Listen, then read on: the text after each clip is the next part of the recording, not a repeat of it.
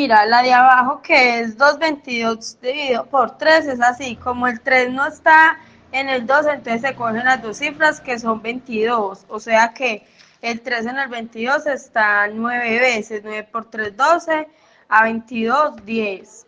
Entonces pone el 10 y baja a el, el 3, en el 10 está 7 veces, 3 por 7, 10. 3 por, 3 por 7, 10, bueno, a 10, 0 bajo el 2 y como el 3 no está en el 2, entonces quedó así y le pone el 0 al ladito del 7 y quedó 970. ¿Me hago entender?